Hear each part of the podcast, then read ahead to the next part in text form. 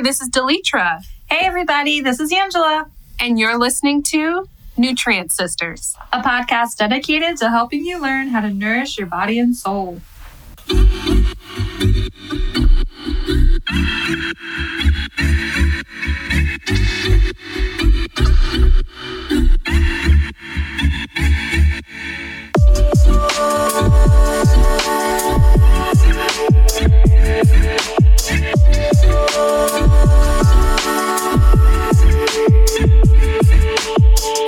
Welcome to another episode of Nutrient Sisters. My name is Angela. My co-host is Delitra. If this is your first time listening, then let me just say that you're in for a real treat tonight. So we hope you enjoy listening. Tis the season on Nutrient Sisters um, for uh, guests, and tonight is no exception. We have with us tonight a special guest who actually is a podcaster herself. Um, everyone, please welcome Katie Gilbertson. She has um, a master's in clinical counseling, and she runs a private practice for mental health support. She focuses on boundaries, shame, self-esteem, relationships, and trauma. Those are those are huge. Um, as a result, she started Shame Rebel, a podcast that focuses on stories of how shame has impacted us socially and culturally and ways to heal from it. In both Katie's professional and personal life, shame around body and food was prevalent in how she viewed her self-worth, abilities, intelligence, and overall value in relationships. She has made it her mission to spread the word on her on body acceptance and promote awareness of internalized fat phobia. Uh, Katie, welcome. I um, actually, I listened to an episode on your podcast. I think it was, uh, I can't remember the name. It was about uh, escaping religious shame. Mm-hmm. Um, and you had a member of the L G B T community who was on there, and I really liked that episode. So I, this is just a shout out for you, but um, for all of our fans, I, I suggest that you listen to her podcast as well, because it was it was beautiful. So thanks. Yeah, yeah, I'm I'm excited to be here. It's so funny, as as you said, welcome. I like waved, and I was like, oh, we're we're. We're just audio. It's cool. I don't have to do that. Right. Yeah. So can you tell us a little bit more about yourself? Sure. Um, yeah. I mean, most of it was in that intro, but um, mm-hmm. I started kind of working on my own body acceptance journey about two to three years ago. And um, ever since, I've been doing... Uh, a lot of intentional work in my um, private practice with clients around body acceptance, kind of like shame, and um, really looking at cultural and social messages and kind of how those impact us and how we view our bodies. So, um, so that's kind of been my last couple of years around body shame in particular. But okay. I, yeah, I do, I do a lot of work in the mental health field, and I just kind of branched that out into Shame Rebel for podcasting because I wanted to meet people I wouldn't meet otherwise. So, right.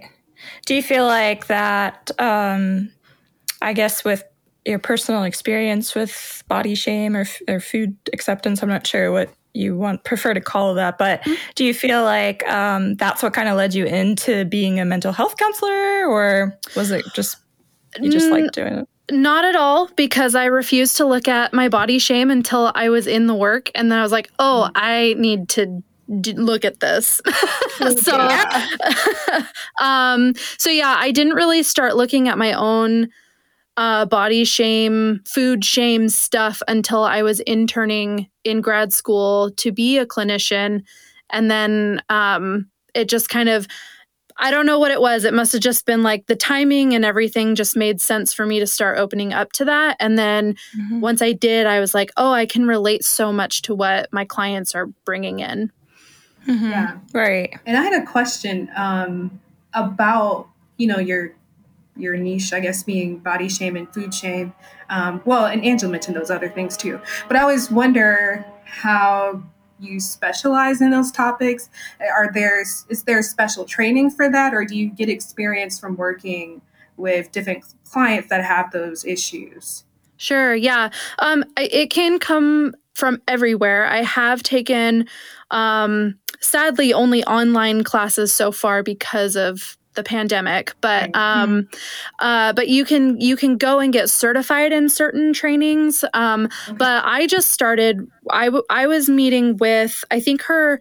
Technically, I think she's a dietitian, but she's also called a body trust provider, which I think is mm. really cool. cool. Yeah. yeah. Um, and so I was working with her, and just a lot of stuff that I learned in my own personal work with her, I just moved right over into my professional work.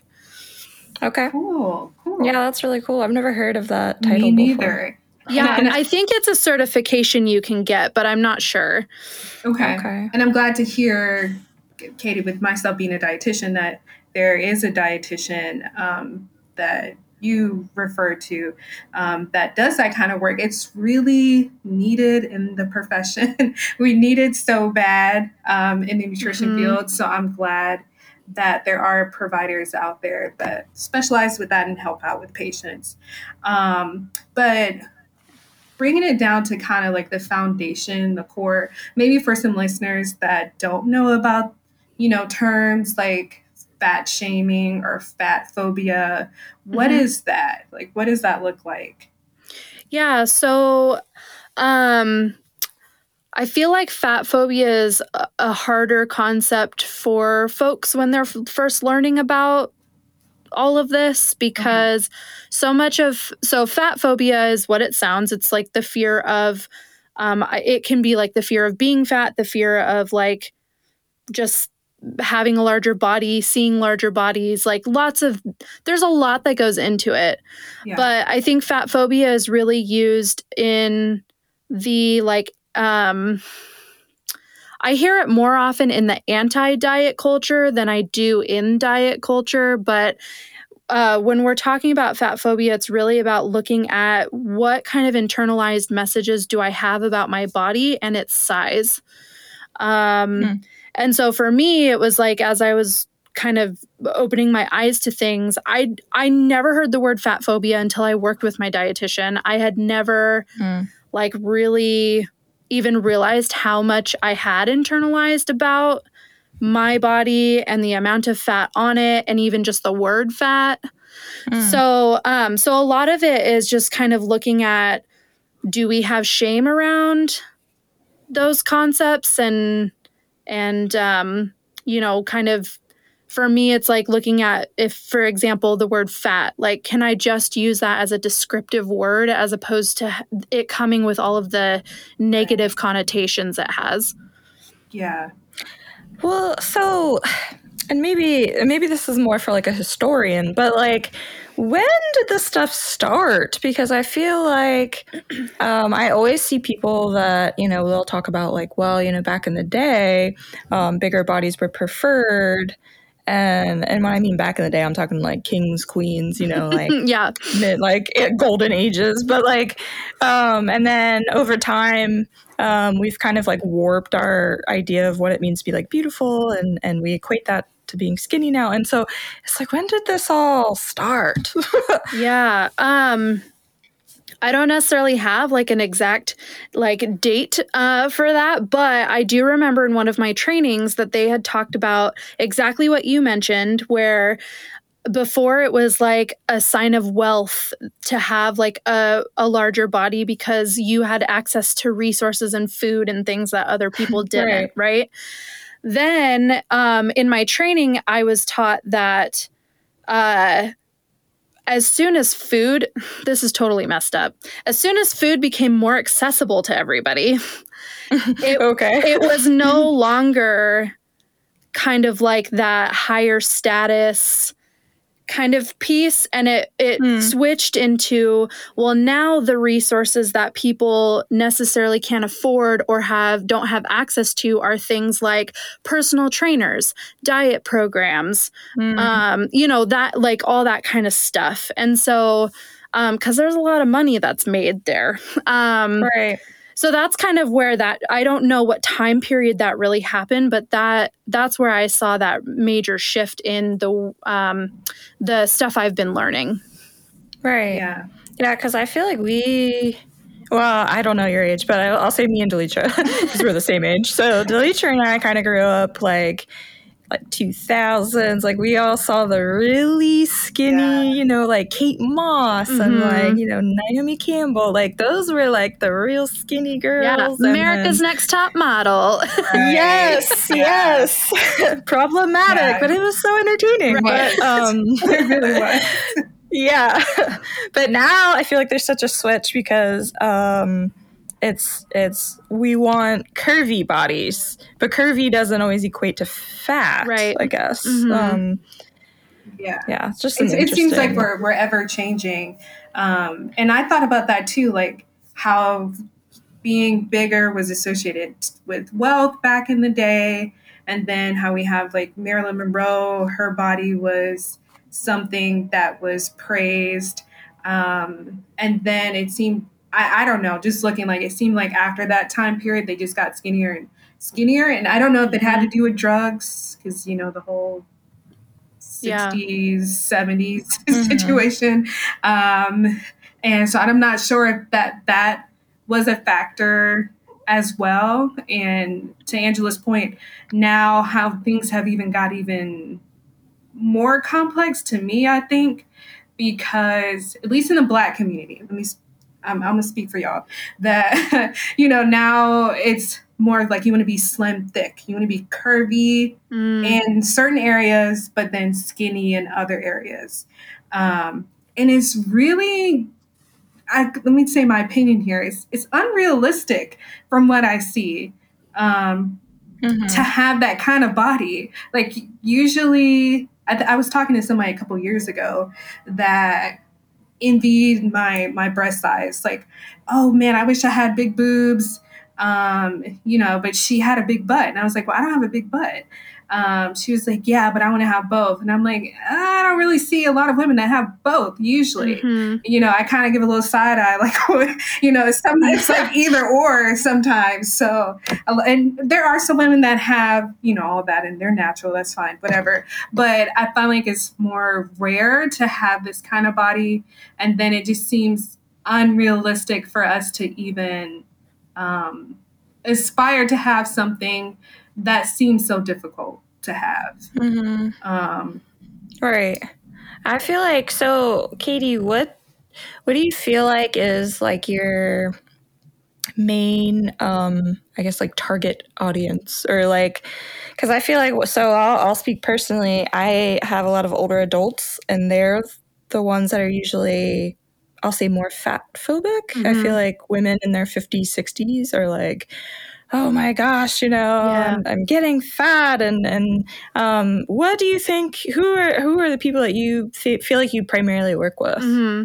Um, the majority are probably women specifically in their mm-hmm. probably, I'd say thirties to forties. Okay. Um, but I've also had like fifteen, sixteen year olds on my couch saying the same mm-hmm. thing. Um, mm-hmm. And I've had like the same like uh, older um, women as well. Like I feel like it just kind of runs the whole yeah like you know yeah. age range because yeah. you know, a big thing that I talk about with my clients is generational trauma. And so mm-hmm. you know, if their grandparents' parents are having these internalized messages of fat phobia, they're passing it down to the younger generations too. So mm-hmm. it might look different, um, or it, there might be different like language for it, but I feel like it's there no matter what generation. So, mm-hmm. okay. Yeah. That, yeah, that makes sense. Yeah. That does. And I will say, you know, usually when I talk about this, I'm talking about like women or female identified folks mostly, but like men have talked about it with me too. I have an episode on my podcast that where a man specifically t- talked about, you know, being called portly by his doctor. And mm-hmm. so it's like, it's a, it's a human issue. It's not a gendered issue. Okay. Now that's good to know though. Yeah. Cause that- I feel like a lot of people just equate it to just women. Yeah, right. I think it looks different for each, you know, everyone has their own experience with it, but there's definitely some kind of body shame going on for everyone, I think. Right. I, th- I think a lot of people have the pressure to have the perfect body, whatever that is. Mm-hmm. Um, and maybe I'm just hyper aware of, of the women's experiences. I am a woman. And I noticed like on magazine covers, it's always talking about losing weight, how mm-hmm. to, and, and whatever mm-hmm. type of wording that they have it, lose fifteen pounds now, get us uh, a smaller stomach this way, exercise yourself to skinny this summer. Like it just a bombard of messages. Yeah. Um, and that just made me think of when you were saying how it's gener- how it can be generational. So the messaging that you get there from your family and then the messaging that you get from society and how, yeah. how you have to deal with those messages. Mm-hmm. Yeah. Cause like, I think like two years ago, like dad bods were a thing. Right. um, yeah. And they're not, you know, they're not like, you know, muscular and, and shape. They're, that's like promoting a bigger body, mm-hmm, you know? Right. So yeah, that is really interesting actually. Yeah. And and I found it interesting too with actresses or or singers who, you know, recently have lost a lot of weight, and that the conversations are like half on the side of praise and the other half on the side of like, I'm disappointed because I was happy to have like representation. Mm-hmm. Um, for larger bodies. And so it can get really complicated and messy when we're just talking about um, what people's bodies represent and and just kind of how people, I guess, connect with them. Yeah, mm-hmm. That's true. I didn't think about the other side where people are like, okay, well, now you no longer uh, represent me, which I think I feel like I saw that with the comedian before. She... She lost weight and now she does like um, exercise, like dancing videos and things like that. Mm. And I think I do remember like when she first started to lose weight, and she used to do, um, I guess, skinny shaming jokes. That was her bit. Um, and her fan was telling her that she can no longer do that because she looks just like the people that she was making fun of yeah. for, and how she would no longer support her uh, for that.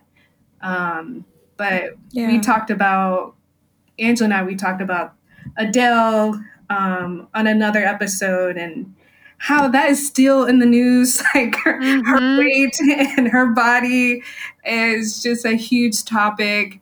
Um, and then I saw, I think her name is Rebel Wilson.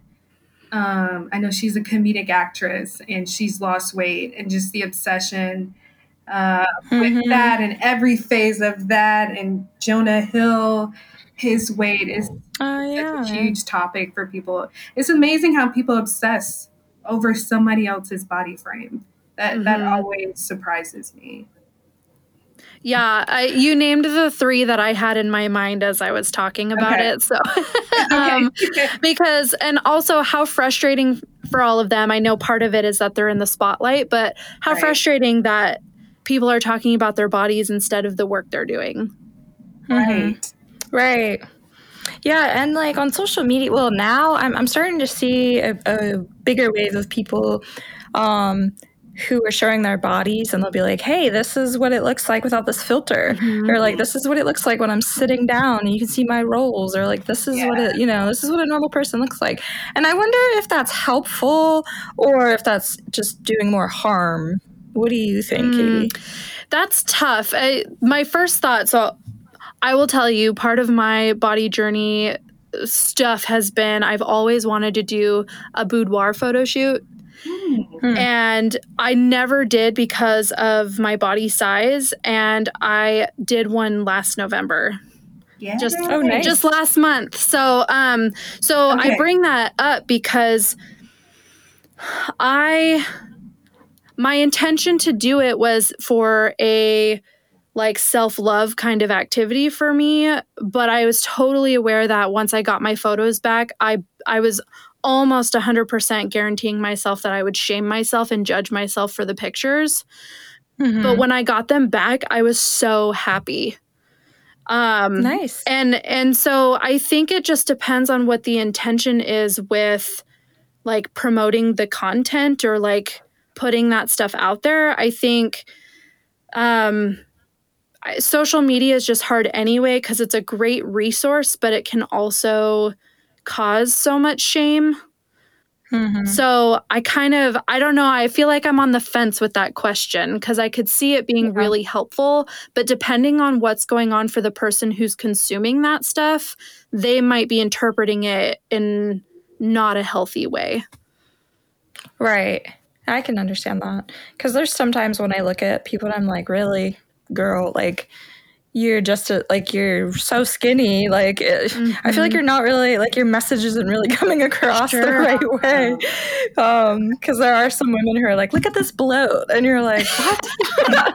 um, but but I, I understand why they're trying to do that, I guess. So I understand what you mean by being on the fence, because there's times where I'm, I'm on the fence too. And I'm like, I don't know about this. Uh, well, and, and I would say too, like, for your listeners, be real intentional about the kind of people that you follow and like what their content is. Like Angela, mm-hmm. like you were saying, like if somebody is saying, look at, I'm super body positive, but then their behaviors and things really aren't aligning with those values, you know, mm-hmm. maybe, maybe that's not a person to follow. Right. Yeah. How do you think that, or what are some things that you've noticed just through, you know, your day to day that women will do in order to get that that perfect body idea? Mm. Um, definitely, as I'm sure Delitra probably runs into, like restrictive eating and um, mm-hmm. like not having a good relationship with food stuff um, shows up a lot, or kind of uh, this idea of not taking up space is really big in my work, both like physically, but also just energetically. Like I, f- hmm. I find that women that I've en- engaged with, and I personally have felt it too, like try to not take up a lot of space. Um, hmm. and, okay. and that can definitely be correlated with whether it's your physical body or just you like being in a room with people and like not wanting to be noticed. Um, hmm. Okay. Yeah. So I, I, I could go, I jump, could jump everywhere with that. So yeah. Yeah. Wow. Yeah. That's, a, yeah, I guess I never realized that. And that made me think of the way that, um, bigger women are cast in Hollywood.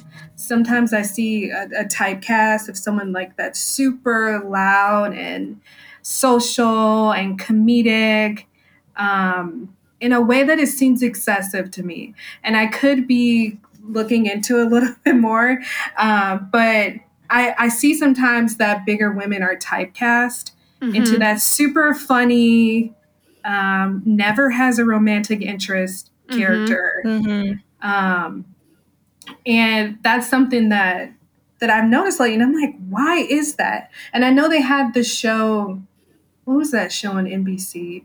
Mm, Mindy and Mort or something like that. I, I can't remember. It was two larger characters. Um, so I was happy to see that. I was like, oh, wow, look, just normal, uh, larger sized people. But I, I see that's more of a rarity than than anything. Mm-hmm. Um, mm. So I don't know why taking up space, that made me think of that. But I know there there are larger women that they're concerned, like, you know, the like if you go to the doctor's office and the chair might not be big enough mm-hmm. for you to sit comfortably, or maybe you feel like you're taking up too much space um, in the room, or people stare at you Um, when you go sit down somewhere, thinking that some some women have fear of breaking beds or or breaking oh my gosh. chairs, airplanes. Yeah. I yeah. can't. The the armrests mm. don't. They like lay on my hips in airplanes, and really? yeah, and they never used to. So I noticed that recently, where my body has changed, and the the. Uh, armrest lay like on my hips, and it was so uncomfortable. Just a couple weeks ago I was flying, and the guy sitting next to me, who I would call in a thinner body, was like leaning on the armrest and leaning on my hip the whole way there. Ooh. So it's like airplanes are not designed for anyone. Like it's an uncomfortable space for everyone. It's not yeah. just mm-hmm. larger bodies. Like, and I say that because I think a lot of shame comes for folks that like have to put up with spaces that were not built for anybody, you know? Mm-hmm. Um, mm-hmm. But that in particular, it's like, it's, I didn't want to feel shame because the armrests, like my hips were too big for th- the chairs. It's no, this just isn't built for my body.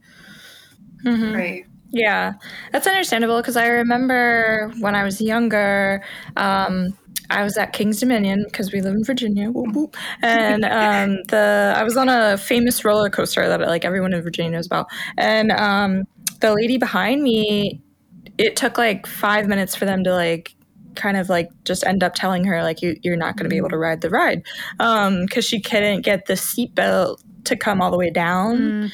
um, or the lap bar, whatever the heck it was, and. Um, And I I was too young to really know, like, you know, what she probably felt. But I do remember people laughing and, like, pointing. And, yeah, so, um, yeah, so I I can understand, maybe not understand, but I hear what you're saying about the airplane. It's uncomfortable for everyone, but I'm sure that when something like that happens to you where you're, like, something kind of sticks out and makes it more memorable or something, like, mm-hmm. I'm sure it would be kind of more of a devastating thing. And I could see why if it happens over and over again, you start to really connect dots, you know, in right. your brain that tells you like, you know, um, you know, your self-worth is poor and your self-esteem yeah. probably tanks. And yeah, I mean, I can say just with this airplane example, like there was enough shame that I still felt about it that I didn't tell the guy next to me, hey, this hurts.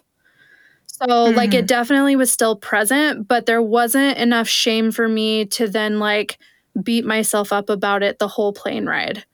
So, mm. I think if I hadn't been doing this work already, though, I would have totally spiraled with that emotionally. Okay. So, I, you know, and, and I say that because for people that are just kind of, like, getting into this work or, like, curious about their own body stuff, um, you know, that it's... You don't start off being like, oh, okay, I get the concept of fat phobia. Perfect. Then I'm I'm good. um, right. Like I, I've I've dived headfirst into this work and I still cry sometimes when I shop and pants don't fit mm-hmm. me. And I still have these moments where I'm like, man, this really sucks and I'm disappointed. But I definitely don't like go into it the same way I used to prior to this work. So, hmm. okay. Wow. Yeah, that's good. And I can, you know, speak from personal experience also. And I feel like everybody's experiences are different. So I'm in a larger body, but I'm not, um, like I haven't had that experience with the the armrest or being in uh, the roller coaster and being asked to uh, to leave because I was too large. But I do remember being in the air, airplane. It's been so wide, so long ago with COVID. Um, like feeling like the seatbelt was kind of sh- like I struggled to really get on. And mm-hmm. I was like, whoa, okay. Like it, did, did I change or did this change or what's happening um, here? But really kind of panicking um, that maybe that it wouldn't fit or, you know, maybe I need some assistance from someone and then that's going to require people to look at me or maybe I can't be on, you know, on the plane because it's just not going to fit.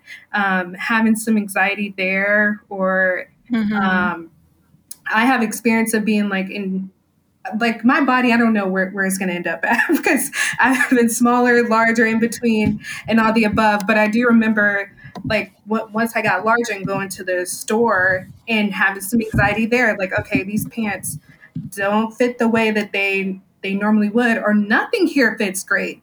It could be too tight or too big or not.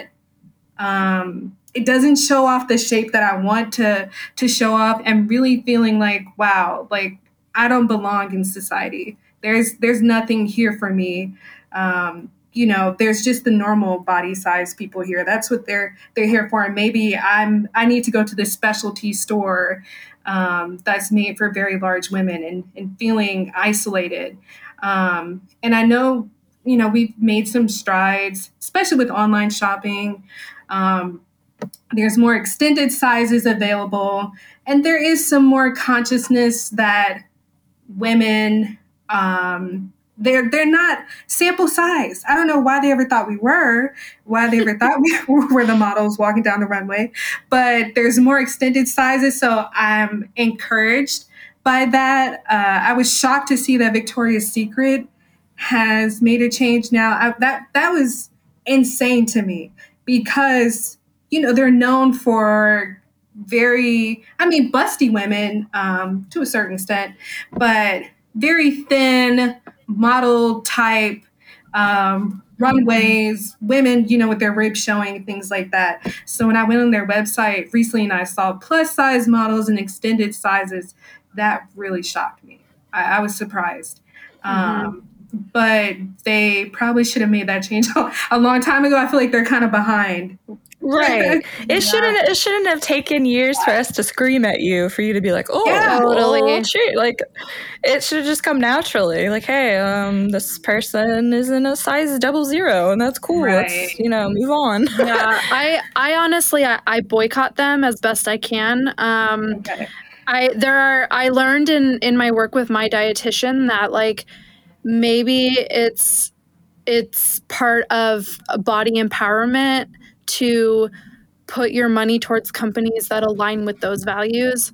And okay, yeah. And so I like I try even even though they do have like extended sizes now, um, mm-hmm.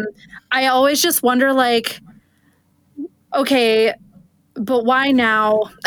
Yeah. You know, like, yeah. And so I don't know, I get a weird vibe from the whole thing. So I, but I love to shop at places like Torrid or mm-hmm. even Old Navy. Like, I mean, there's lots yeah. of mm-hmm. places that have carried plus sizes and, and in between sizes for a long time. Right. So yeah, Old Navy has been down with extended sizes. Mm-hmm. Um, and I, uh, yeah, I was like, okay, it's kind of late to see how problematic, um, you know, some of, uh, their practices has been before. But that's the same thing when it came to, um, and I didn't think of his name last time in the last episode, George Floyd and all mm. the organization's response to Black Lives Matter. Yes. And, and now they love us. And I'm like, I can't trust you guys. Like, it's- Right. Yeah. This before. What? It's the same mm-hmm. with, it's the same with Pride every year now too. Mm. It, yeah. You know, it's like, I, I get, again, kind of going to the representation place of like, yes, that's needed, but also if it's just for consumerism, like that's not right. the point. So, right. Yeah. Jumping on a back yeah. bandwagon type of situation. I'm not going right. for that. Oh, exactly. Yeah. I feel like um, with that though, like, Delitra, you said something, you said that your body's been changing.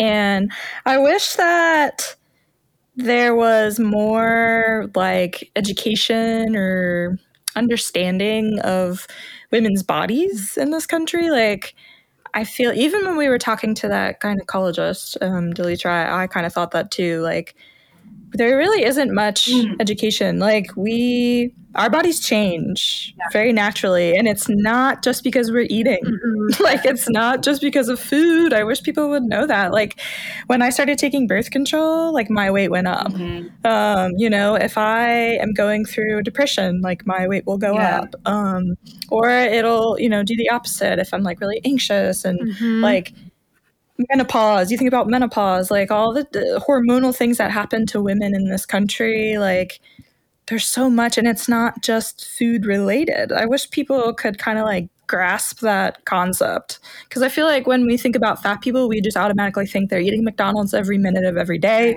and they're like chugging sodas like it's their last, right. you know, and right. it's like, that's not the case. Like mm-hmm. some, some people are just born fat. I mean, it's just, it's just a thing. Like, um, I feel like that's what we need to learn more in this country, less about like, um, well, I mean, we do need to be more body positive, but like to learn more about like women and their bodies mm-hmm. and how they change and how that's okay.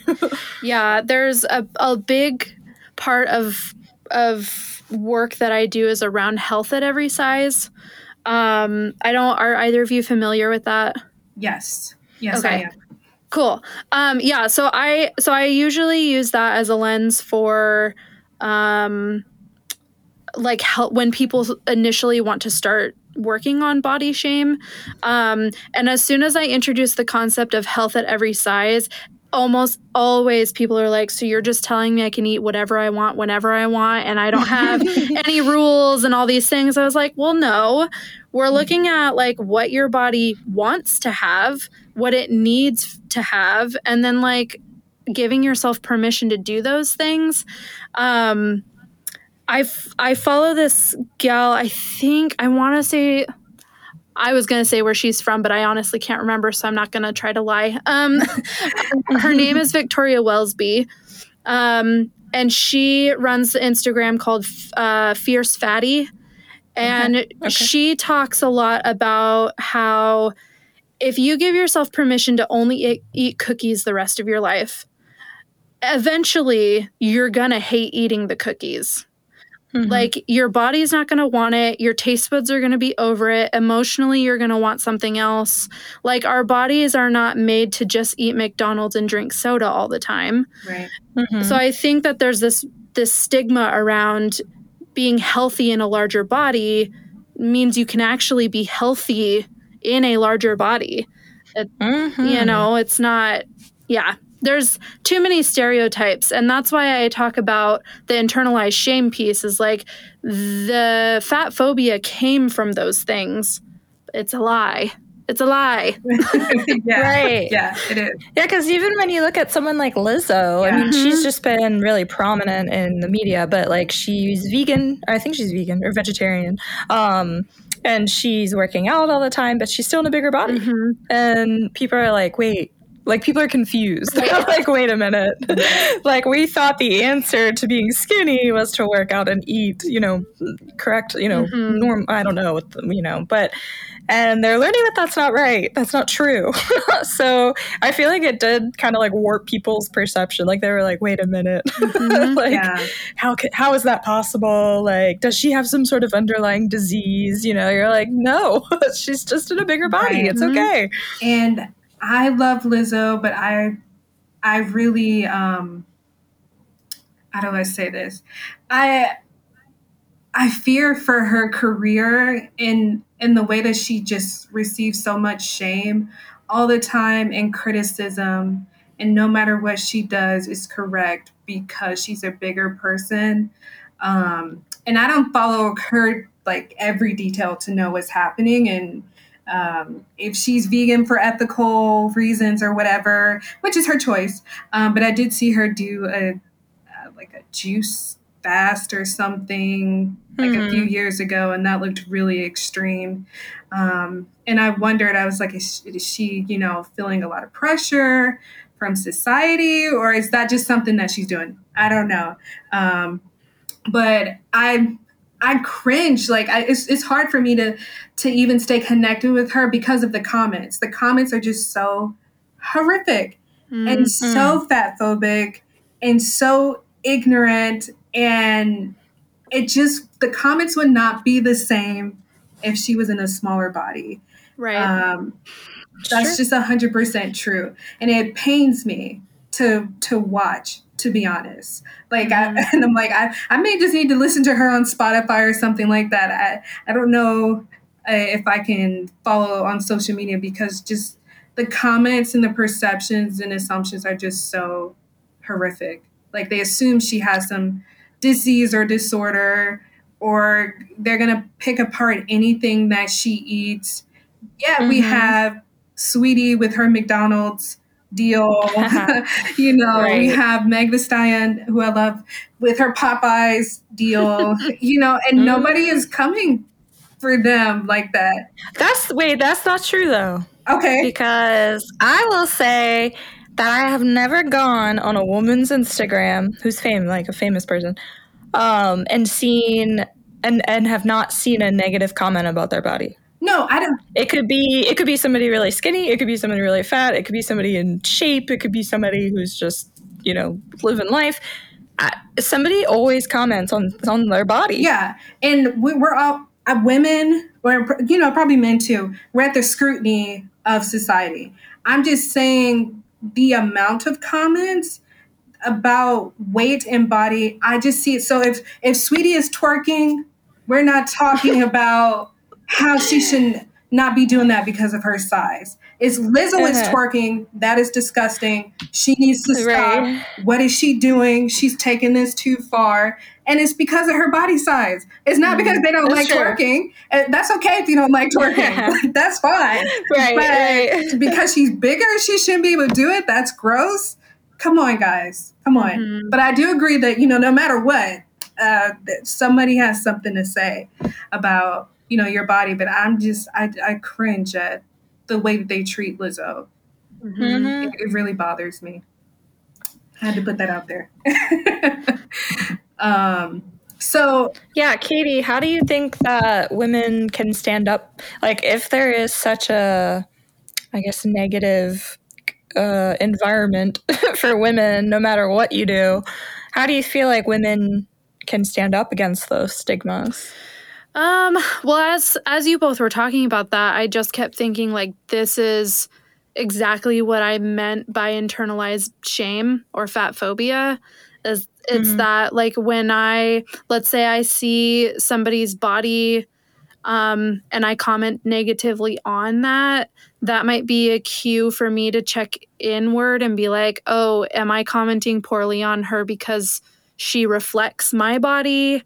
Or maybe there's something I'm insecure about, and so I'm taking it out on this person.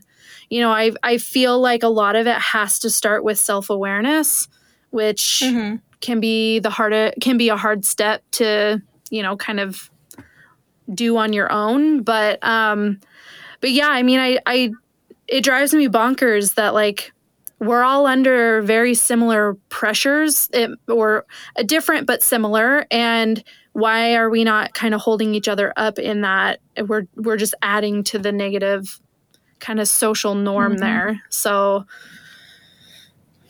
yeah, that's that's true. And I hate, I I hate the um, like those circles, and I've experienced that at work and with uh, friendships too, where women, they just talk terribly about their bodies, and then they talk, they try to roast other women about their bodies too. I hate that. And I hate that it's mm-hmm. so normalized um, with certain women. And it can be hard to stand up against that. Like, I've said stuff like, no, that's, that's not okay. And they're like, oh, you're soft, you're da da da. It's like, no, I don't want to talk bad about myself, and I don't want to talk bad about another woman either. Like, we need mm-hmm. more of that in society. Right. We we don't need anybody else criticizing our bodies. If anything, you would think we would be more compassionate about, you know, each other's experience, but it's it's normalized in other circles, and it's it's very surprising mm-hmm. to me. Well, and and shaming isn't strength. Like, I don't find, I don't feel strong when I put other people down. So, yeah. you know, there's nothing like, there's nothing weak about standing firm in what you believe in. So, um, mm-hmm. so speaking up on that, you know, and I know that depending on the situation and who's involved, like, that might be scary to do, and in some cases not safe. Um, but I, I encourage everybody to kind of speak up in even small ways if they can, even if that's just, like, with your best friend or with your parents or whoever, and, you know, and then if you can take that step to speak more broadly with other people, that'd be cool. But, but I know mm-hmm. that can't always happen. So yeah, it's right. It can be, because we, sorry, go ahead, Angela. I was just going to say, we talked about a little bit about, I think in our Thanksgiving episode, how, like, you get in the door and your auntie's like, girl, you put some weight on, you know, you looking good. Like, and you're like, really? Like, hi, how are you? Right. You know, like, that's, that should be the first thing mm-hmm. you say. Um, right. And I, I was going to say, sometimes it can be hard to deprogram someone who's just loaded up with all yeah. that bad messaging and, like, the thirty minutes that I have. It's like, totally, wait, yeah. no, that's, that's not cool. Why are you saying that? What is wrong with you? Uh, because obviously there is something wrong with you if you keep spewing out that negativity about other people's bodies, asking women if they're pregnant when they're not, um, commenting that Whoa, they... That's happened to me. It is not fun. No. Oh, really? Oh, gosh. The pregnant one? Yes. Mm-hmm. That has happened to me as well a couple of years ago. And the lady, she came and touched my stomach. Oh, my and God. She said, uh, what did she say? She was like, Ugh. oh, you're going to have a beautiful girl. Oh, and no, no.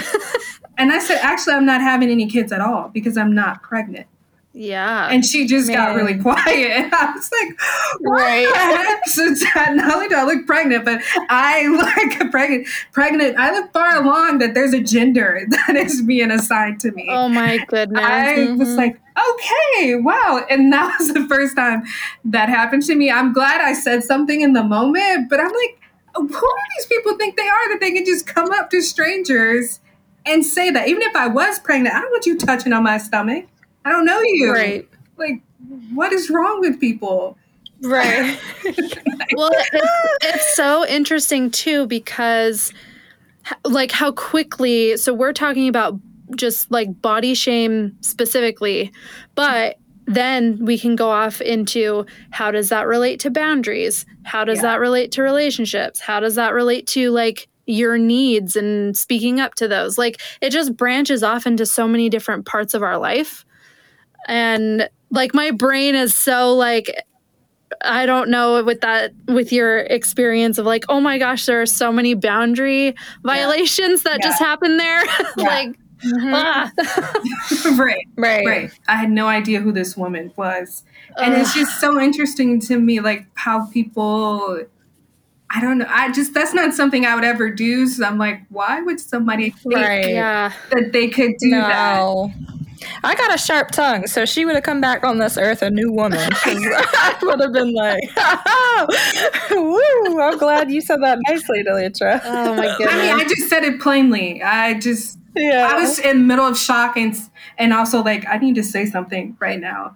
But yeah. I think it's more common than I think because I see um, how obsessed people are on social media about pregnancy reveals and, mm. oh, that celebrity is pregnant. She's pregnant.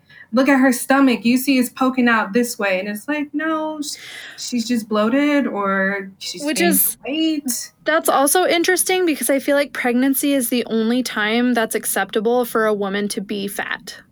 Right. But only for that nine months because right. then as soon as you start, yeah. Oh. Then you got to kick it into gear and lose everything. Right. Yes. The snapback yeah. has to be so quick Ugh. And the lengths that people go through to get that snap back. And yeah. some people I see, you know, it's just, that's just a natural process for them, but some of it is scary. But, yeah.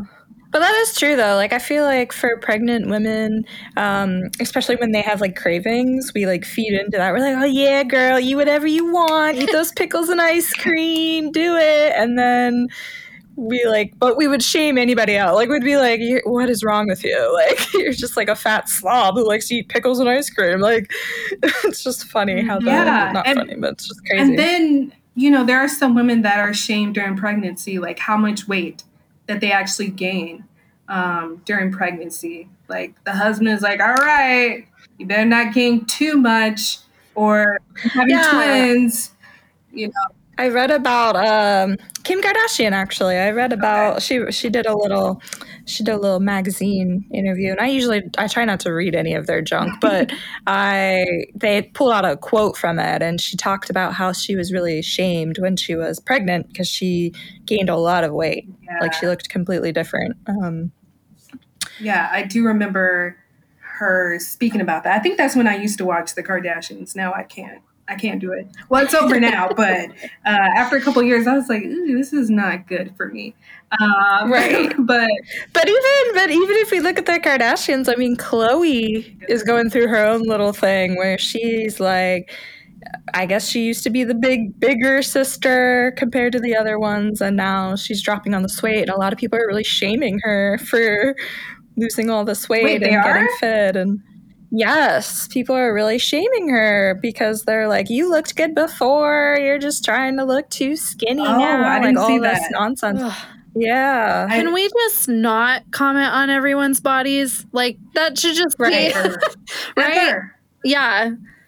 Ever. Whether whether it's the the you look good comments, I mean that just that perpetuates this whole everything we've been talking about too. Like it doesn't just have to be shaming that's happening, um, but saying like you look good. Have you been losing weight? Like yeah. right. So did I not look good before? Like right. yeah.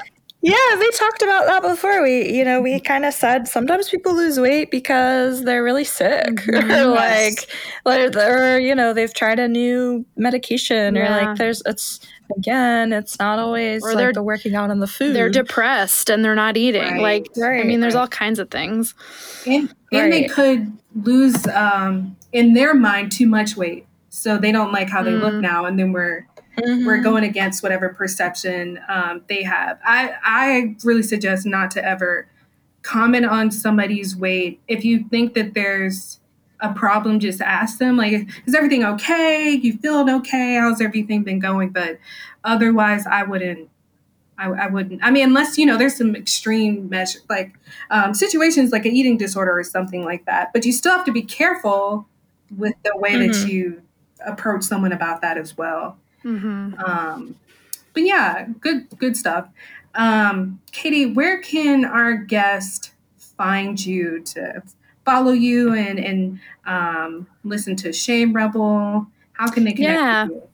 Yeah. So I have an Instagram. Um, I, th- I'm going to look it up right now because I always get this wrong and tell the wrong information. Oh, no. Um, well, so first of all, I have a website. It's shame rebel podcast dot com. Okay. And then I have two Instagrams. One is my therapy page and one is the Shame Rebel page. Um, so Shame Rebel is is just that, at Shame Rebel. And then my... Um, My therapy one is at Rainy Day Therapy L L C. Okay. Nice. Awesome. Yeah. So I post different content on each of those. Um, Shame Rebel is mostly the episodes and what's going on there. And then my therapy page, I like to post more um, around the other topics that were listed in my intro. So. Right. Awesome. Okay. Yeah. Great. Well, thank you, Katie, so much for joining us on this episode. Um, this is a topic that I've actually been wanting to talk about for a very long time. So thank you for having this discussion with us. Um, we want to thank our listeners for tuning into another episode of Nutrient Sisters. Um, follow Katie on her Instagrams that she mentioned, Shame Rebel um, and Rainy Day Therapy L L C, to connect with her. Uh, share this episode with a friend. Um, I'm sure this is a very common theme um, in some of your experiences, but experiences that we talked about, you probably had similar ones.